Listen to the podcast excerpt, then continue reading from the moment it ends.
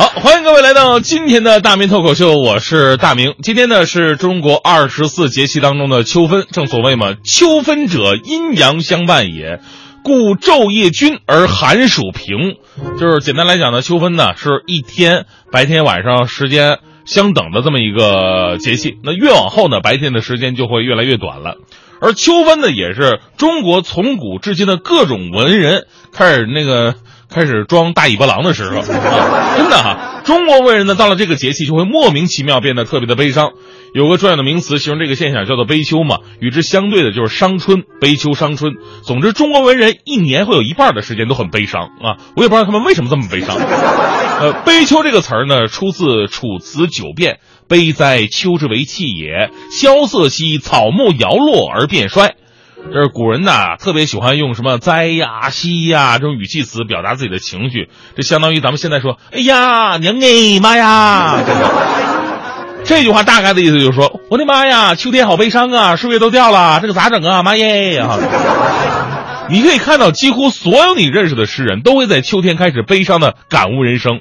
杜甫说：“万里悲秋常作客，百年多病独登台。”刘禹锡说：“自古逢秋悲寂寥。”刘永说：“自古多情伤离别，更哪堪冷落啊？不是不是多情自古伤离别，更哪堪冷落清秋节。”陆游啊，更是直接有一首诗，就是写秋分的，叫做《秋分后顿凄冷有感》。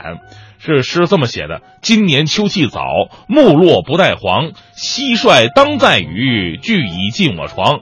况我老当世，且负小庞羊。岂无一樽酒，亦有书在旁。饮酒读古书，慨然想黄堂。貌夷狂未除，谁能药膏肓啊？”就最后两句特别猛，“貌夷狂未除，谁能药膏肓？”大概的意思就是说，我就有病，咋的吧？你有药啊？之前有人分析过，说为什么中国文人特别喜欢伤春悲秋呢？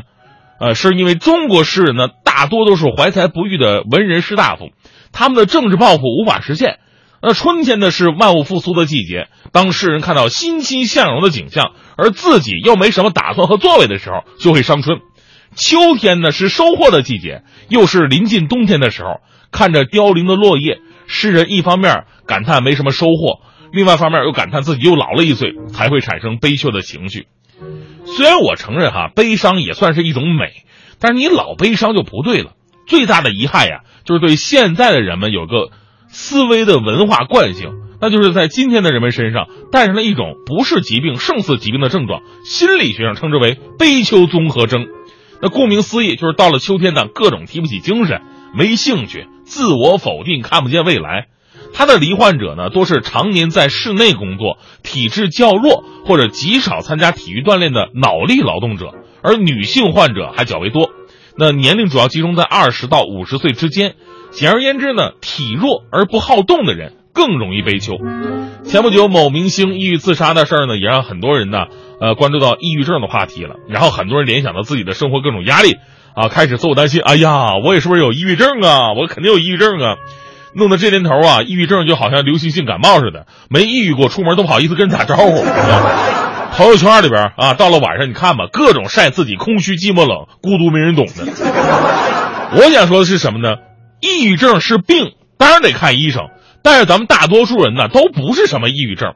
那天徐强就跟我说：“大明啊，我抑郁了。”我说：“你哪抑郁了？”他说：“我总觉得呀，我哪哪都不对呀。”我说：“那是矫情。”他说我什么事都没兴趣啊！我说那是懒。我失眠晚上睡不着啊！我说啊，是那睡不着挺严重。那你白天干什么了？他说白天我啥也没干，我都在睡觉。废话，你晚上那不是失眠，那根本不困好吗？所以呢，各位悲秋综合征的朋友们，不要盲目猜测自己是不是真的是什么抑郁啊或者心理疾病啊。其实不管是抑郁还是郁闷啊，归根到底都是需要你时不时的排解压力。除了要有规律的作息、健康的饮食、正确的价值观之外，懂得发泄情绪真的非常重要。您可以请朋友出来喝酒，把你最近郁闷的事儿跟他们说一说，排解一下。但是温馨提示各位啊，别找不熟悉的人喝酒，找不熟悉的把你灌多了，等你爬起来人都走了，就一服务员等你买单的，你更郁闷，对吧？你还可以去唱歌，唱一些悲伤的歌曲，叫以毒攻毒。唱一些什么为着为为什么你背着我爱别人呢？你把我的女人带走啊！最爱的人伤我最深呢。唱完之后你会发现比你惨的人多了去了。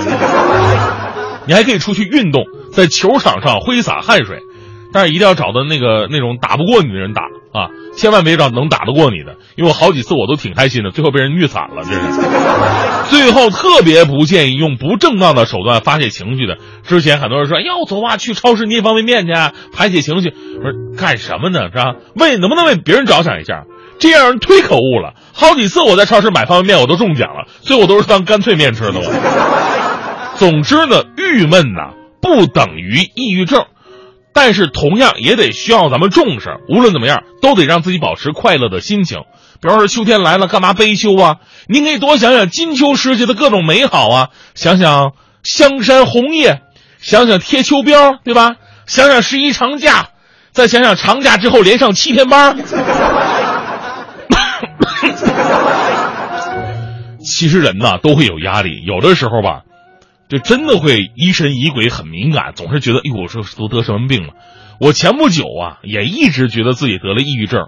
我为此还查阅了相关的书籍，书籍上对抑郁症的描述是这样的：就是情感低落啊，抑郁悲观，自我评价很低，常伴有负罪感，闭门独居，疏远亲友，拒绝社交，偶尔还会出现幻觉。